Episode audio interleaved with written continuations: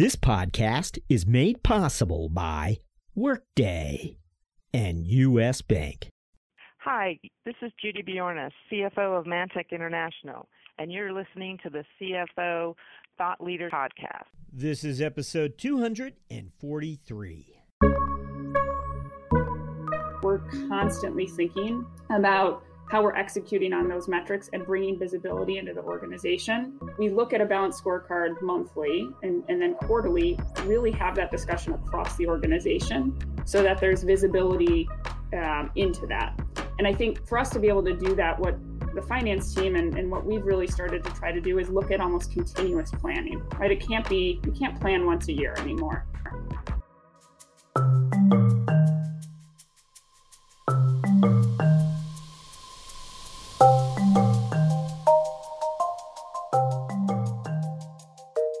Hi, it's Jack Sweeney. On today's show, we speak with Katie Rooney, CFO of Alight. Katie Rooney was an investment banker at Morgan Stanley when she opted out for an industry role at Aon, where in short order she was CFO of one of the company's outsourcing divisions and was soon finance leader for a business unit, making her leadership front and center when Aon conceived of a carve-out involving Blackstone that would give birth to the $2.3 billion startup known as Alight. CFO Katie Rooney shares that story and much more after this.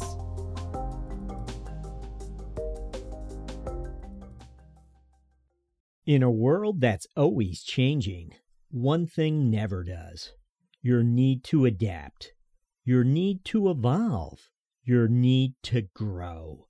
That's why we built Workday, a single finance, HR, and planning system that can change as your needs change and evolve as the world evolves.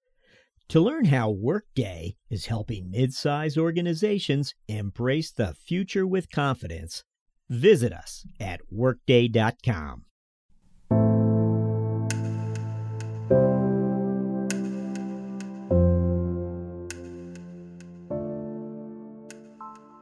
Hello, we're speaking with Katie Rooney, CFO of Alight.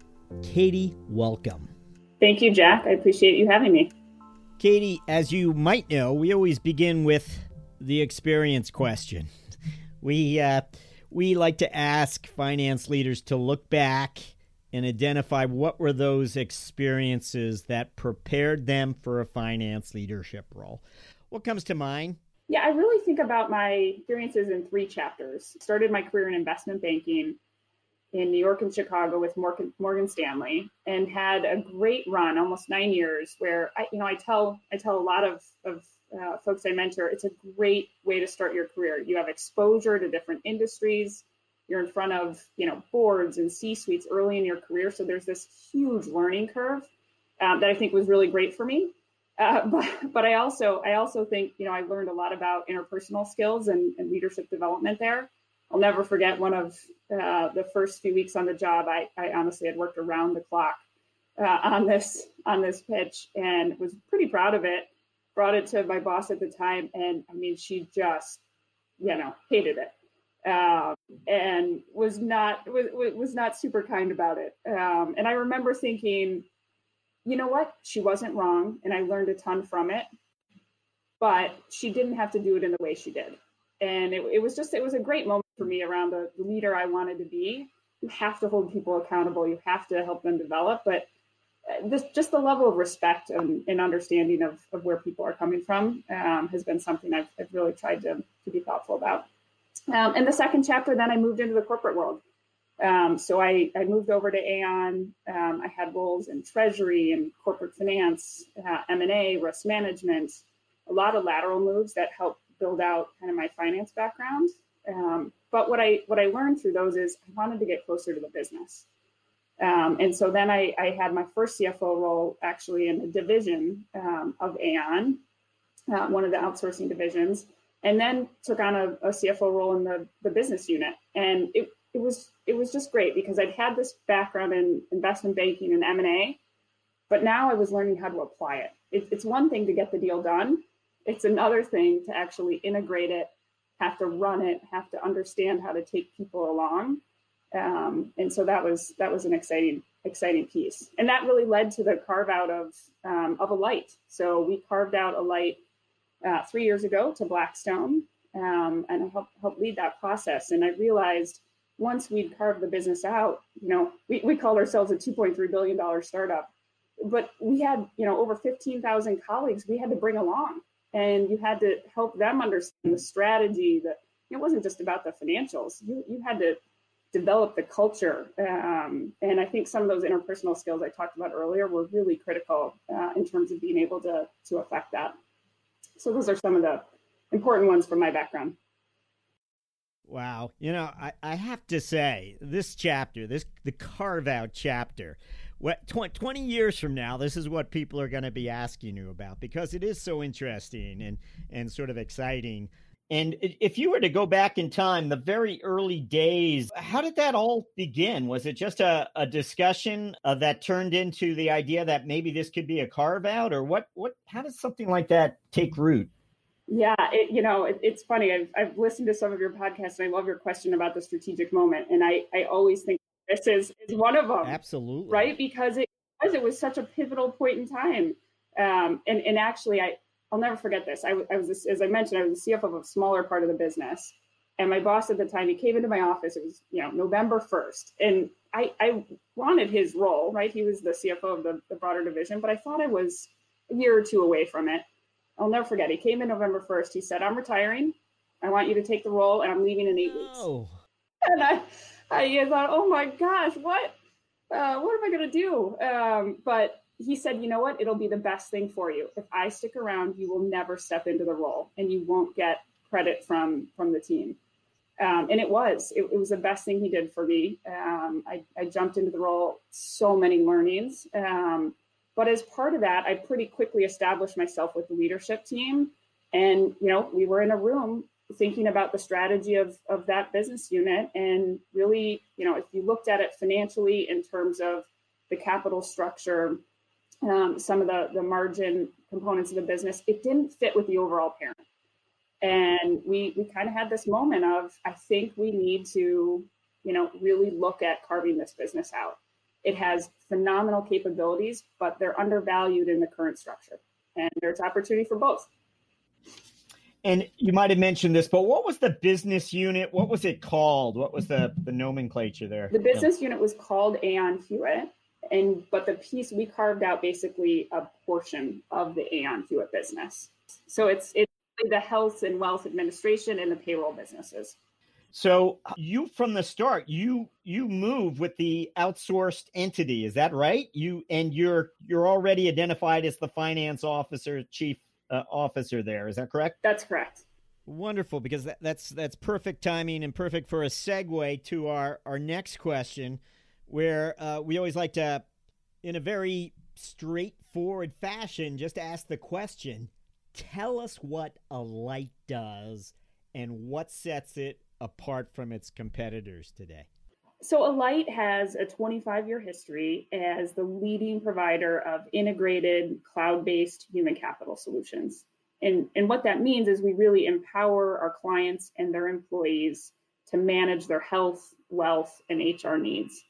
And, if you take a step back, in particularly in this period of time, in the middle of a pandemic, we're seeing some of the trends in human capital accelerate around managing the complexity and cost of benefits and HR, around, how we support gig workers and more variable labor costs. And what Alight has really been able to do is bring together the power of our solutions to help impact the total cost of the workforce and improve health outcomes.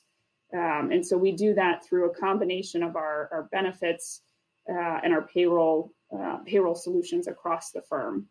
So, for example, we have 4,300 clients of all sizes and complexity, covering 50% of the Fortune 500. But you take one of those clients, right, who's really facing a number of potentially challenging issues in this environment, and we can go in and help them solve some of those complexities by offering them health solutions that will really optimize their overall cost base. So we can guarantee we will, reduce your healthcare costs and drive a better employee experience through some of our underlying technology. So often I ask this question about a CFO coming into a new role. What did you need to do to begin moving your team in the direction you want it? But what occurs to me, what might be interesting to learn is, how does this company find a CEO? And whether that's a Blackstone relationship or part of the ecosystem that's already pre-existing, can you share that piece of the leadership team with us? Sure, it is. It's a really interesting story. So we carved out, I was the CFO, and we chose our chief commercial officer to be the CEO. And he was, and is just a phenomenal leader who really drove the team to understand the new realities of the business. So, we chose someone from the inside. No surprise. Basically merged. But what I'd say is, had a phenomenal run, and he really helped us transform the company. But actually, just a couple months ago, we actually brought in a new CEO in the middle of a pandemic, completely remote, who has a different background, who I think will help position us for the next chapter. Now, given your M&A background, I feel like I have to ask, had you worked with Blackstone closely on other assignments before the carve-out happened? I had not. I almost went into private equity, actually, when I left investment banking, but my path moved over to Aon, so I hadn't worked with them, and it's been a real learning. I mean, they are phenomenal partners; they are incredibly smart, but it's a very different, I think, kind of level of intensity around some of the financials, around some of the kind of change we've seen versus some of my historical roles. So we like to discover how finance leaders are extending sort of their lines of sight into the business today. Now, can you tell us what are some of the business dynamics you're seeking to better expose and measure? What would those be? With the new CEO on board just recently, we've actually really redefined our strategy as we're bringing together the power of One Alight to drive these value-based outcomes for our clients and really support them during this time. And what I've learned is, as we're doing that, the metrics we're using to make sure we're on track are incredibly important. And it's not just financial. We've gone back and looked at, revenue growth is great, but guess what? You're not going to get revenue growth unless you have strong NPS scores, which are driven by your operational quality metrics, which are driven by, some of your investment strategy. And so we've tried to take a balanced scorecard approach with, it can't be a ton of metrics, but, 2 or 3 within product, within commercial, within financial, around the people piece, so that we're really looking at, is our strategy working, and are we seeing that impact across each of our functions? So I imagine when you speak to your team, you can put that emphasis on certain metrics or how we need to make this draw more attention to this one number across the organization. But is there anything you've done to help make that happen, whether it's a new dashboard or how certain numbers are positioned, or maybe that NPS score is just sitting right beside the revenue number on certain statements or what have you? How do you raise the profile of those metrics that are you want to have top of mind? It's a great question. In a couple of ways. I think first is thinking about how you actually impact the amount of people as well, right? It can't just be a financial metric, at a leadership team level. And so we look at a balanced scorecard monthly and then quarterly, really have that discussion across the organization so that there's visibility into that. And I think for us to be able to do that, what the finance team and what we've really started to try to do is look at almost continuous planning, right? You can't plan once a year anymore. We actually implemented the Workday ERP system for financials earlier this spring to try to drive insights faster into the business, to drive more analytics, so that we're constantly thinking about how we're executing on those metrics and bringing visibility into the organization to continue to drive them. And it hasn't been easy, but I think everyone's craving that level of insight and trying to be on their front foot in terms of leading indicators, right, as opposed to reporting the news. And I think having the tools in place and having that structure in place that's you know, month over month, quarter over quarter. So you see some of that consistency and can track and show that progress has been really helpful. I just want to circle back to your response to our first question regarding experiences, where you characterized how you were, part of your role was to bring along those 15,000 people. That was executing the strategy for the carve out. You had to bring those people along. It seems to me that people and that workforce is really part of your finance mindset today. Do you see that as being a big part of leading as a CFO today? I do. Again, if you think about my background a little bit, I don't have a traditional accounting background. I've played more of a strategic role across some of the positions I've been in, and I enjoy it. And I think, that's really the exciting part for the finance folks as we think about, how to help really be better business partners to drive the business forward. You can't be reporting the news, right? We have to be thinking holistically about how we bring in strategy, how we bring in some of those insights so we can change the discussion and keep our leaders focused on, what's going to have the most impact. And so part of that is too, is I think about our team, right? Continuing to get people involved on special projects, right? Getting to see other parts of the business, bringing, those interpersonal skills together so that there's great partnership, not just within finance, but really across the firm, because there's so many synergies if we do that right. And we see that, right? If you have a strong HR capability aligned with finance, whether it's tax, whether it's FP&A aligned with HR, who then is, really thinking holistically about how to drive a portion of the business forward, you get a different level of insight. And I think that's really been critical as we think about how we're trying to develop our teams. Well, we are up to our finance strategic moment question. And as you told us, perhaps you experienced one along with Aon's management as the carve out was first conceived. Would you agree that certainly was one, I would imagine? Yeah, no, it was. I mean, if you took a step back, right, it was this pivotal moment of this was either going to be wildly successful or, it was going to struggle. And so we had to take a line in the sand. And when we stepped back and looked at the Alight businesses that we were looking to carve out, I mean, it was a different capital profile, but they generated great free cash flow. We had leadership positions. It was just, again, kind of not the focus of the overall parent from an investment perspective, and it would be better off on its own.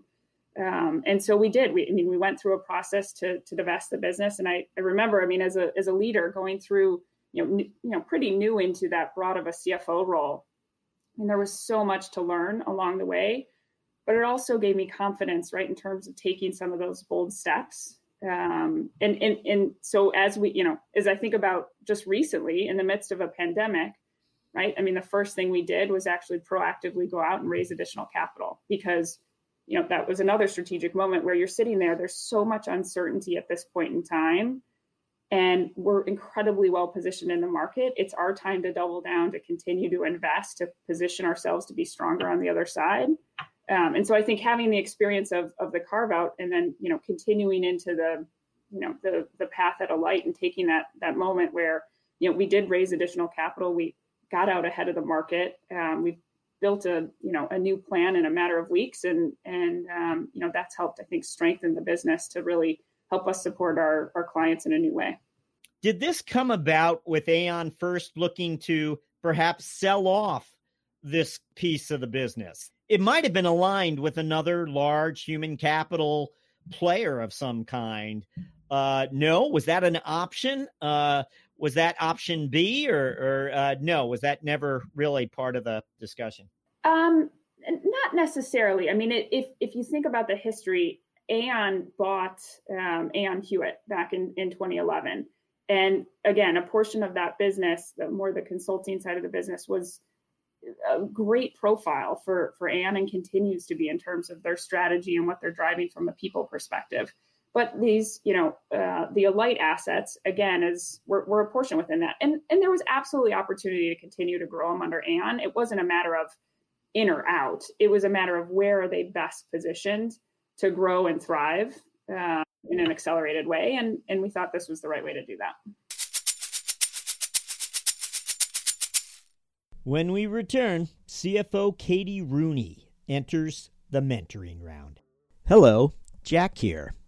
I have a message for you from the folks at Sage People. Decisions about your people should be driven by data. But is your HR department still using spreadsheets to keep track of your people? It's time to move to cloud. Understand what makes your employees tick. Know your best performers or determine absence trends, all with a cloud HR and people system. Sage People empowers organizations to respond quickly and easily to changing priorities in today's shifting world of work. It means you can make sure your workforce is able to adapt while staying connected and engaged, whoever they are. Discover how to get instant insights at your fingertips. Visit us today at sageintech.com/sage-people. So we always like to begin this round by asking our guests to look back and think back to that first quarter, that first week they stepped into a CFO role. What advice would they give themselves? And again, we're just trying to pick out those teaching moments. If only I knew then what I know now. But what would you share? I have a lot of them, which is part of it, right? We're always learning. I mean, that's I love. I do. I think the role at Alight is probably where I'd give myself some coaching, particularly under a new ownership structure. And I think do your homework on all of the constituents and really start out with your 5-year vision. Right. I mean, we were in the middle of a carve out, right, trying to separate the business, trying to stand up a new entity. We were so caught up in the day to day and honestly executing very well. But I think you can never lose sight of what you're building towards and almost starting with your 5 or 10 year your goal of who you want to be and getting there, day by day and building your plan to achieve that. I think it's incredibly important. And we're doing it. But even when things get busy, when, there's too much on the plate, you can't lose sight of that. I think in terms of making those decisions and figuring out how to position both the short term really and the long term output for the business. We always like to ask guests to reflect a little on the personal side, whether they have a habit or part of a daily routine that you believe in some way has contributed benefits on the professional side of things. Does anything come to mind when we ask for a habit or a routine that you have? I'm pretty maniacal about my workout routines in the morning. My family sometimes teases me, but if I haven't gotten my run in right, there's too much stress in the day. But it's more than that. I think for me, I really do. I get up early. I go out for a run, often in the forest preserve. It's incredibly peaceful. And it's my time to think and it's my time to reflect. Going back to your earlier question, we get so caught up in the day to day. That is my time to make sure I am thinking holistically about the business. I'm, solving problems in my head. I'm listening to podcasts to help inform me in new ways. And I think that it's a good centering for me before I start my day. Hey, is there a book you'd recommend to our audience? I'll give you a book and then I might offer up a few podcasts as well. As I said, I am a runner and there's a book I read by Dean Karnazes. He's actually an ultra marathoner. And that was the book. And I'll never forget. I was training for a marathon. I have 3 kids, work was crazy. And in this book, it just centered me a little bit in terms of, right? You just sometimes have to put one foot in front of the other. You can't think about it as an ultra marathon. You can't even think about it as a marathon, right? You think about it 1 mile at a time. And I love the perspective that provided. But, as I said, on my runs, I actually, if I go back to the start of one of your first questions around, you know, kind of learnings over the years, just the importance of interpersonal skills, you know, especially as you develop in your career. You know, I think about being able to understand the mindset of the different parts of our C-suite, of our board, you know, and how some of their strategic perspectives play in. I really enjoy listening to podcasts featuring other C-suite executives and accomplished business leaders who share how they solve problems. And so, you know, I've listened to The Corner Office, to Masters of Scale, numbers of TED Talks, your podcast. I think that really helps me from a lens of new ways to think about problem solving, and also to get the perspectives of other leaders, so that, you know, as we try to drive strategy together, I'm more aligned with how we do that. Now, just curious, have you then completed multiple marathons to date? I have. I've done Chicago and I've done the Boston Marathon. Oh, really? Boston. Wow. Okay, we know that's a fast one. So, well, that was before kids too. So I do a little bit shorter runs now. But yeah, no, excellent. So we're up to our final question, where once more we're gonna ask you to look forward at this place and time, and over the next 12 months in this unusual business environment that we're all part of. What are your priorities as a finance leader? Importantly, as I think about the next 12 months, is we have to execute on the strategy we've now brought together. We are in this incredible time where our business is uniquely positioned to help solve the needs of our clients and their employees. We can help drive down the total cost of the workforce. We can try to drive and improve health outcomes. And, you know, as we think about the financial stresses created by the pandemic, you know, thinking about overall financial well-being, there's so much opportunity here, and we've pulled the strategy together. We have the right team in place to execute on this. As I mentioned, I think we've built the right KPIs around it. We're now working on building out an incredibly detailed operating plan that will hold us accountable day over day around executing against this, because we are driving more value. We're taking an outcome-based approach. We're leading with technology and really looking at everything across One Alight. But we now have to hold ourselves accountable day over day to execute against that. And I think, you know, finance plays an incredibly important role there as we think about how we develop the operating plan to get all of our leaders, all of our businesses aligned around what's required to drive that forward. So that's really where we're focused here over the next couple of months. Katie Rooney, thank you for joining us on CFO Thought Leader. Thanks for having me, Jack.